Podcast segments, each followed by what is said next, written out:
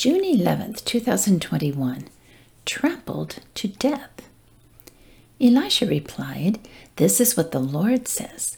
By this time tomorrow, in the markets of Samaria, five quarts of choice flour will cost only one piece of silver, and ten quarts of barley grain will cost only one piece of silver. The officer assisting the king said to the man of God, That couldn't happen even if the Lord opened the windows of heaven. But Elisha replied, You will see it happen with your own eyes, but you won't be able to eat any of it. 2 Kings 7, verses 1 and 2, and 16 and 17.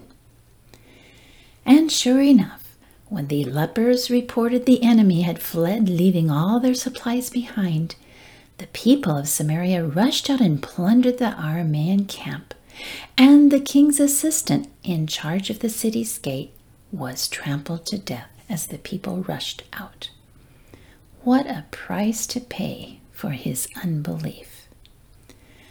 Unbelief is always a killer. It tramples unity among families, squelches the joy of expectation, and disturbs the peace in our hearts. Unbelief makes me work harder to make it happen, and my patient patience wears thin when it doesn't happen. Unbelief steals my energy and eats holes in my pockets. Why would I want to live with such an accomplished thief? Why allow unbelief to constantly flood my mind with fear? Since we usually trust those we spend time with, why keep hanging out with the world's biggest discourager?